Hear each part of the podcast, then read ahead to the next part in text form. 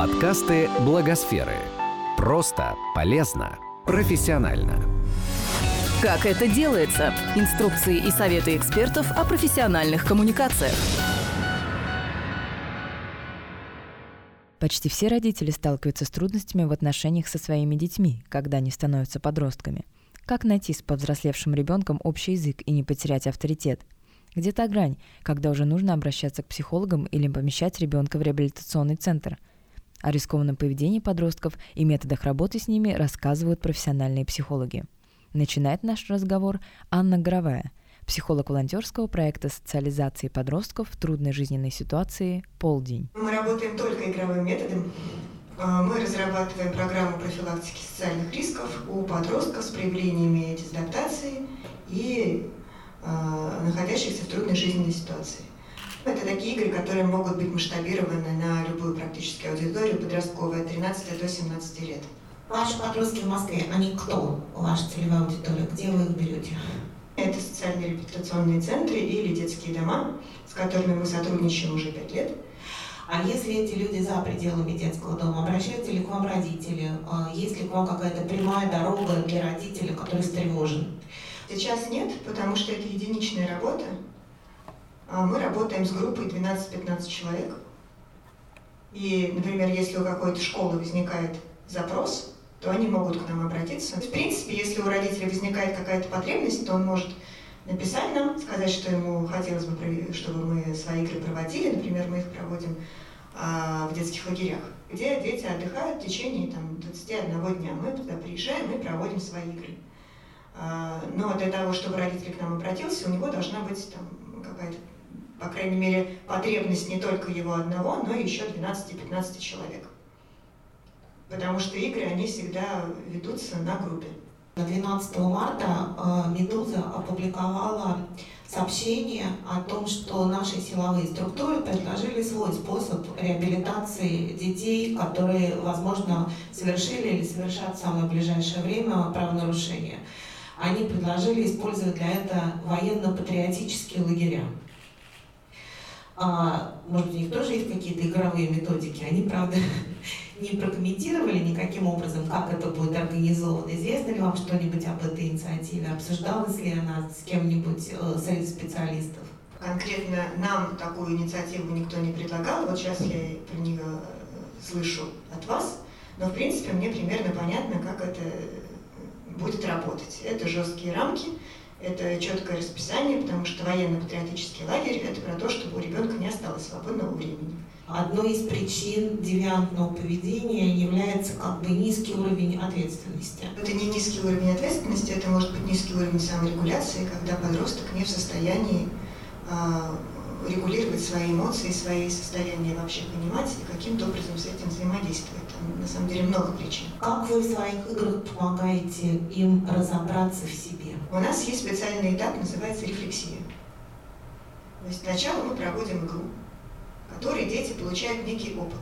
Игра это может быть направлена на что угодно, на, например, если брать конкретно ту программу, которую мы сейчас ведем, у нас есть уже готовые игры, э, направленные на осознание того, что такое опасные тренды.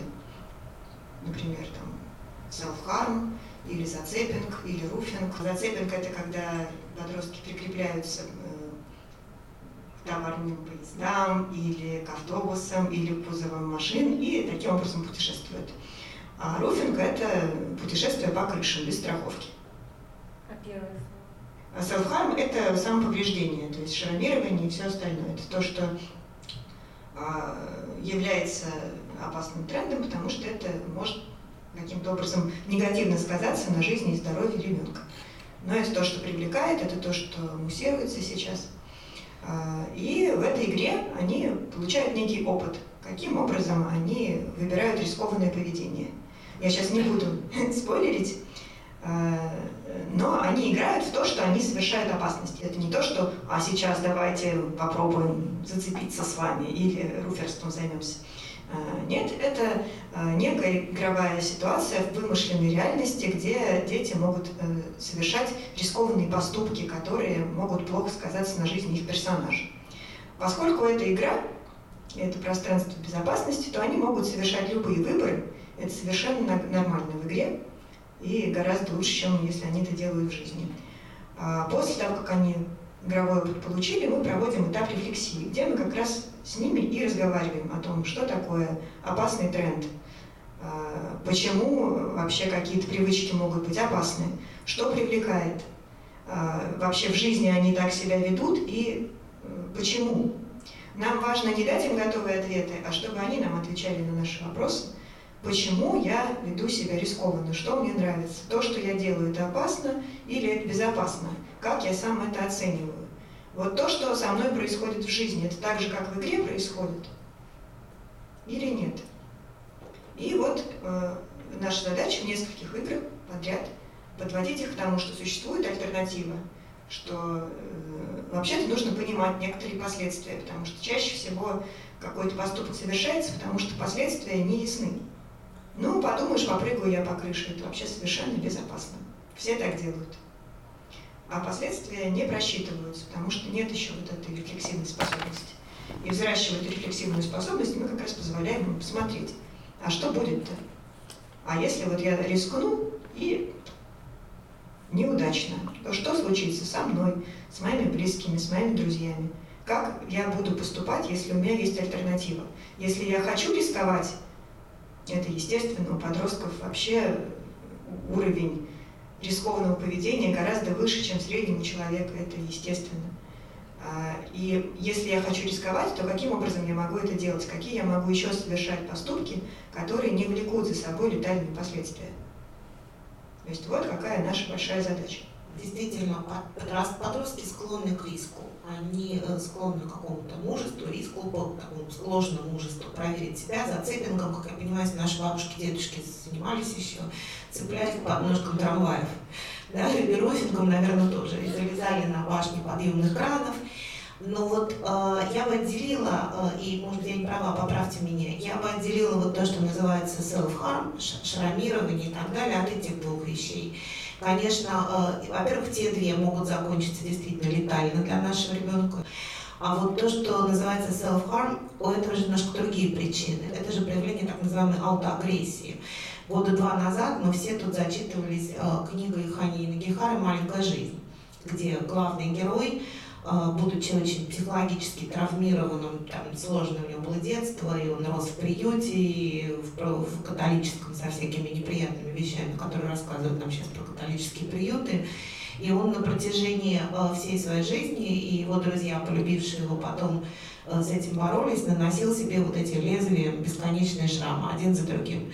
И только в это время он чувствовал себя живым. Вот это откуда берется. Объясняет Анна Морозова, психолог, исполнительный директор авторского центра «Мир семьи». Да, а вот агрессия, то есть она начинается с того, что в семье не э, разрешено говорить о чувствах, когда семья еще и верующая при этом. И здесь вот ни в коем случае злиться – это грех, э, нельзя говорить об этом нельзя, тогда э, ребенок э, учится направлять ну, у него единственный способ это направлять агрессию на себя. И это может быть агрессия, которую мы видим, это вот как раз порезы или какое-то опасное поведение. Или, э, может быть, мы ее не видим, когда, в тот случай, когда приходят уже взрослые люди, когда человек очень жестко к себе относится э, или как-то очень сильно ругает себя да, словами. Вот. Но когда уже слов недостаточно, и тогда ну, это говорится о том, что какая-то душевная боль, она настолько сильна, а, когда мы говорим про подростка, а, что он начинает это э, проявлять ну, на теле. То есть и на теле она не такой силы, как, как в душе. И тогда это э, ну, вот некий такой способ выжить а, ну, в тех условиях, в которых э, ребенок находится. Это поведение, оно некое закономерное поведение, ну, вот, то есть семейной системы, в которой находится, а, в которой вырос ребенок, которую он, э, ну, вот, которую он наблюдает, да, в, той, в которой он испытывает определенные чувства. А, поэтому если как раз э, ну, ребенок в семье может говорить о том, что я на тебя злюсь, и родители могут это э, как-то принять и услышать, что да, ты злишься, ну, да, да, это так сейчас. Ну, может быть, там извини, или давай подумаем, чтобы изменить ситуацию. Ну, тогда этот способ не, не развивается. Да? Если нельзя такое в семье делать, то тогда вот мы как раз наблюдаем разные случаи или аутоагрессии, или вот ну, какого-то девиантного поведения, ну, или ситуации, когда, которые уже подросток делает, и они как раз опасны для жизни. К сожалению, сейчас э, существует, ну, это не только сейчас, это всегда было, то, что шрамы могут стать э, неким символом группы. И поэтому это опасный тренд.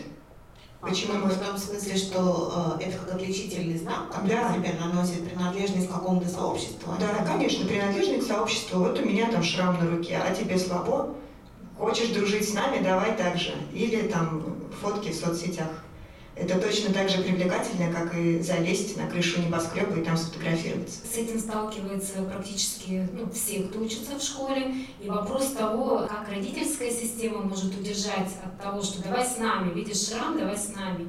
И тогда, если есть возможность как раз прийти, слушай, мам, мне предложили, вот давай я вот тут тоже порежу. И как-то, когда это можно обсудить, когда это можно поговорить, ну, скорее всего, э, ну, как-то рассудить вообще, что с этого будет. Ну, будешь ты в этой группе, что из этого, где тут плюсы, где минусы, в чем хорошо. Ну, когда есть такая возможность, то а, э, ну, как, это некая защита от вот тех опасностей, о которых мы сейчас говорим.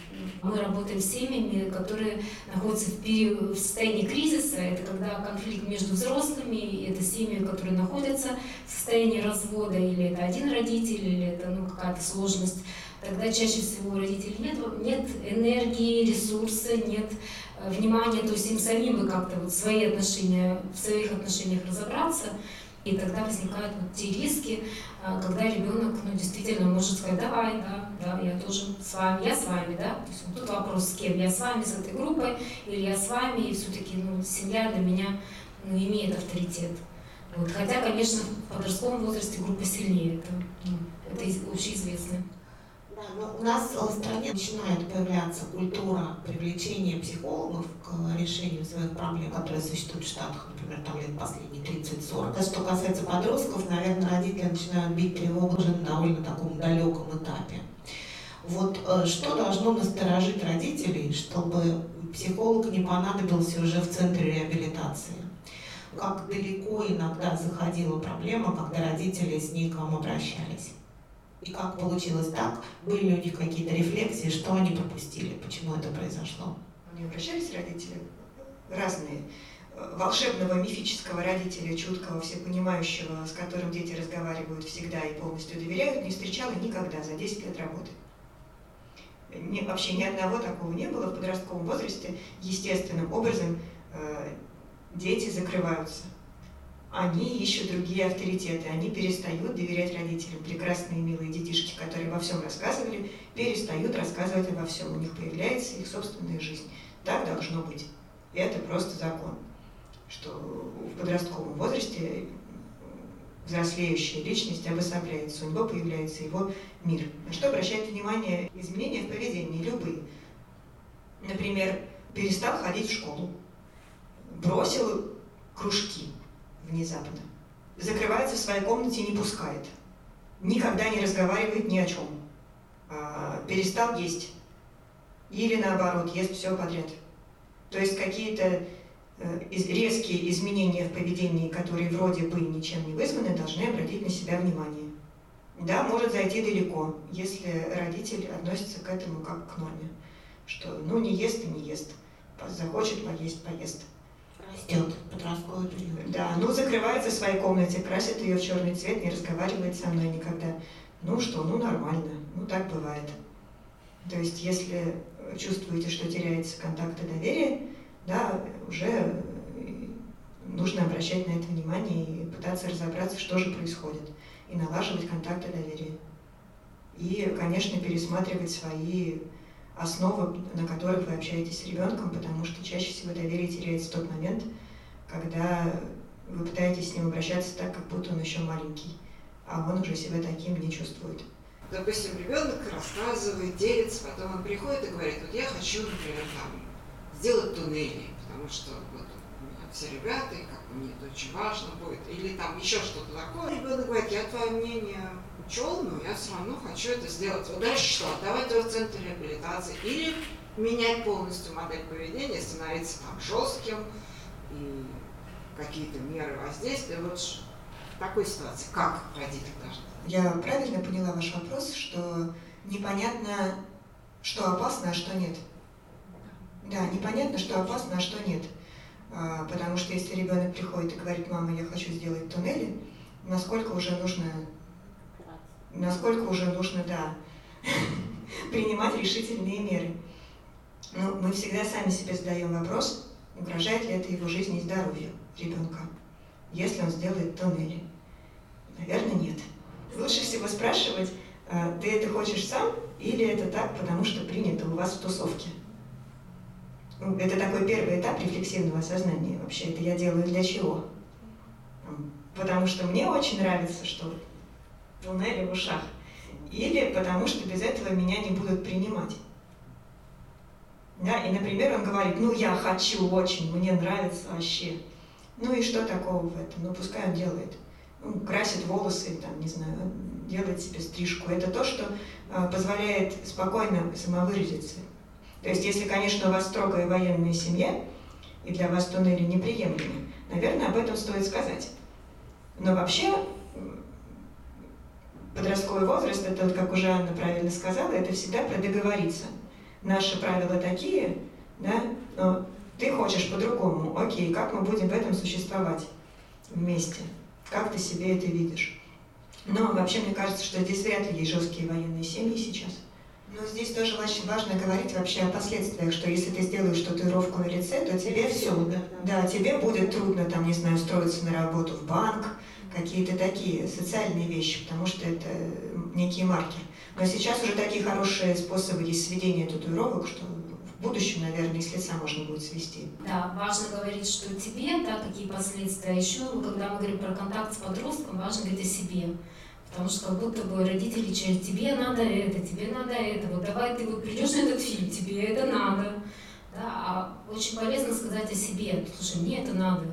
Да, когда мне было 14 лет, мне было вот как-то там, я не знаю, как-то тоже трудно. Как-то вот мне было, ну вот у меня не ладились отношения там с мальчиками, я тоже хотела понравиться как-то, да, или там с одним юношей, ну что-то вот такое рассказать о себе, это вот, ну прям, ну ты хочешь, слушай, хочешь, нет, ну это вот такой, как, бы шаг такой, ближе к контакту. Вот, и, но это тоже немножко, может быть, страшно, непривычно как-то этому себе.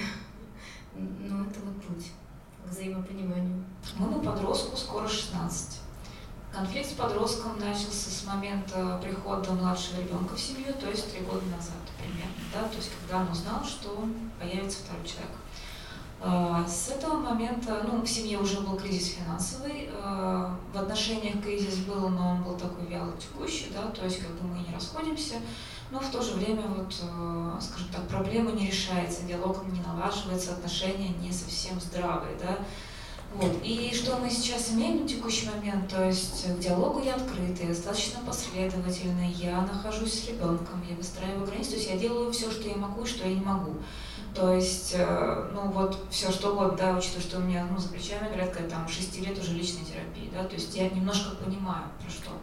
И вот буквально недавно мы столкнулись с тем, что ну, мы вообще в принципе не можем э, даже начать переговоры, да, потому что она просто уходит, закрывает дверь, причем она не боится уходить поздно, она э, не побоялась попросить э, друга взять кредит э, на 130 тысяч и купить себе iPhone, который я увидела в руках. Вот, и у меня шевелились волосы, я спросила, ну а как так, ты купил, ты не боишься, ну, как бы за свою жизнь, и вообще я не могу, ну, пока ты мне не расскажешь, как, да, ты заработал эти деньги, потому что я не вижу в той системе, в которой ты, ну, как бы учишься, там, подрабатываешь, Э, реальность этих э, правильных, хороших денег в плане, ну, что они э, честные, да, что ты их именно зарабатывала, да.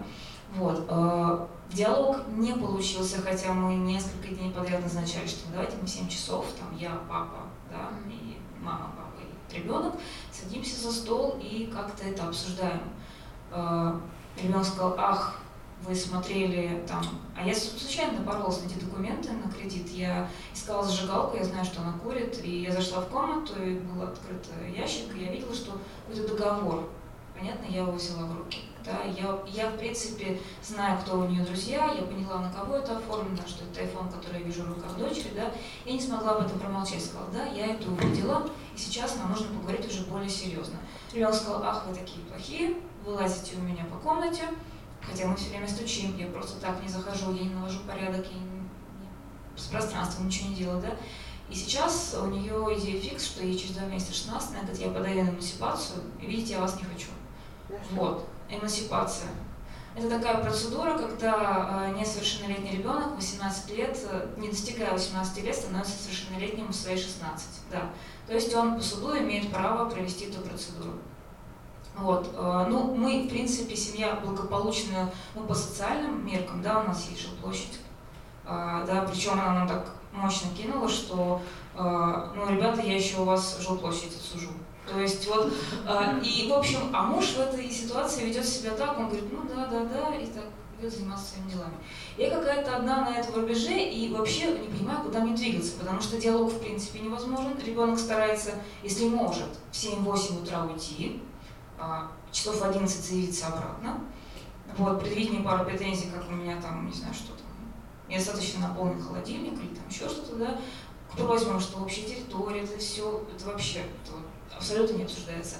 Мне дожидаться спокойно 16, а, мне звать какого-то юриста и медиатора, потому что я абсолютно не могу выйти, а, ну, я не предъявляю претензий, не кричу, да, я говорю, нам нужно просто поговорить. Я хочу понимать, как ты мыслишь и к чему ты движешься, что ты хочешь получить, что, к чему ты стремишься. Единственное, что нас соблюдает, мы отпускаем ее один раз в неделю ночевать у ее молодого человека, ну как, мы с мамой договариваемся молодого человека, да, и она за это ходит на группу для подростков, начала ходить. И я вот молюсь и очень почему-то большие надежды возлагаю, что, может быть, она увидит какое-то пространство, в котором что-то происходит не так, как в ее мире. Да, и ну, статус семьи как-то будет более значим. Хорошо, что вы в терапии, хорошо, что есть возможность это как-то отреагировать. А, начинайте разговаривать с ней, вот то, что мне сейчас приходит в голову, э, у вас есть с ней некий договор о том, что она ходит на группу да, в обмен на это. То есть с ней можно договориться, когда она в этом заинтересована. Сейчас я скажу не очень какие-то, может быть, терапевтичные вещи, потому что терапевтичные вещи надо говорить на терапии. А если ваша дочь хочет от вас отделяться, считает себя взрослой, самостоятельной, способной принимать решения, да, то к ней вы можете так и относиться, потому что сейчас получается такая игра. То, что я сейчас в моей там, голове такой образ возник, что это игра, что ты наша маленькая девочка, мы для тебя все делаем, а, мы тебя не трогаем, я с тобой не разговариваю, ну, да, в голове. И она как бы играет в эту маленькую девочку, когда ей нужно. Когда надо, она так маленькая. Ну, давайте договоримся, давайте я похожу на группу. О, ну, я, может быть, с вами поговорю, а может быть, я с вами не поговорю, вы во всем виноваты да, но при этом я хочу быть взрослой, самостоятельной, нести за всю ответственность, начинайте перекладывать. Что ей счет по квартплате делить? А она сейчас сможет оплачивать? В ее жизни появился молодой человек. Угу. Да? С одной стороны, это помогает ей сепарироваться, на него опираться, да, он немножко постарше, он 18 лет достиг.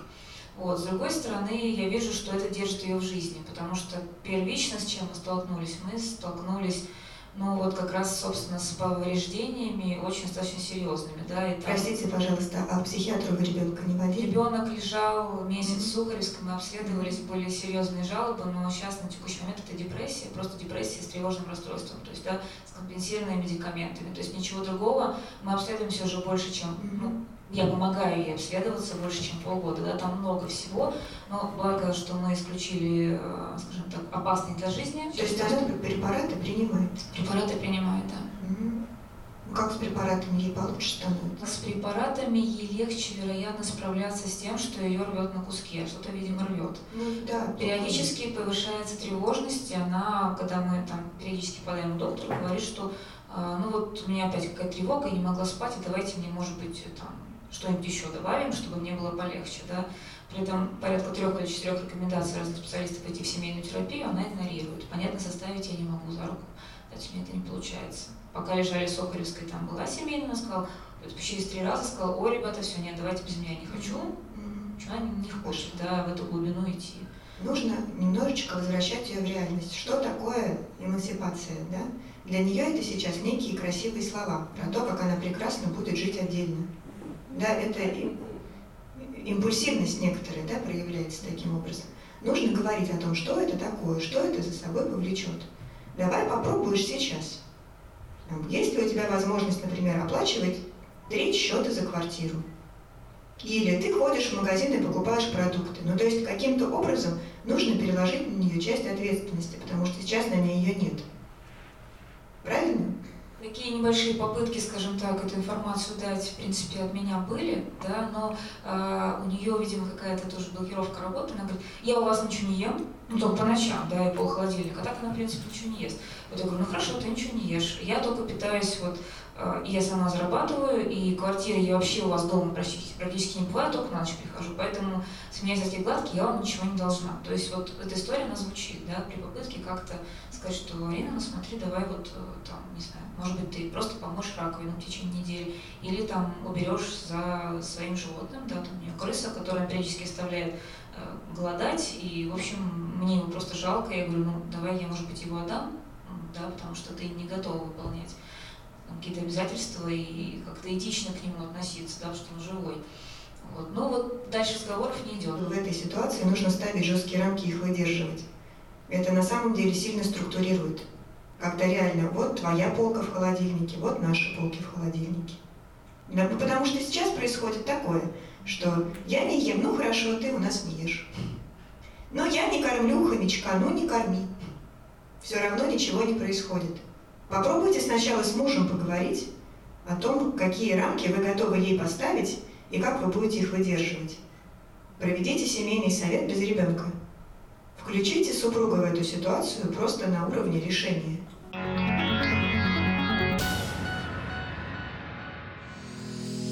Этот подкаст создан с использованием средств гранта президента Российской Федерации на развитие гражданского общества, предоставленного Фондом президентских грантов.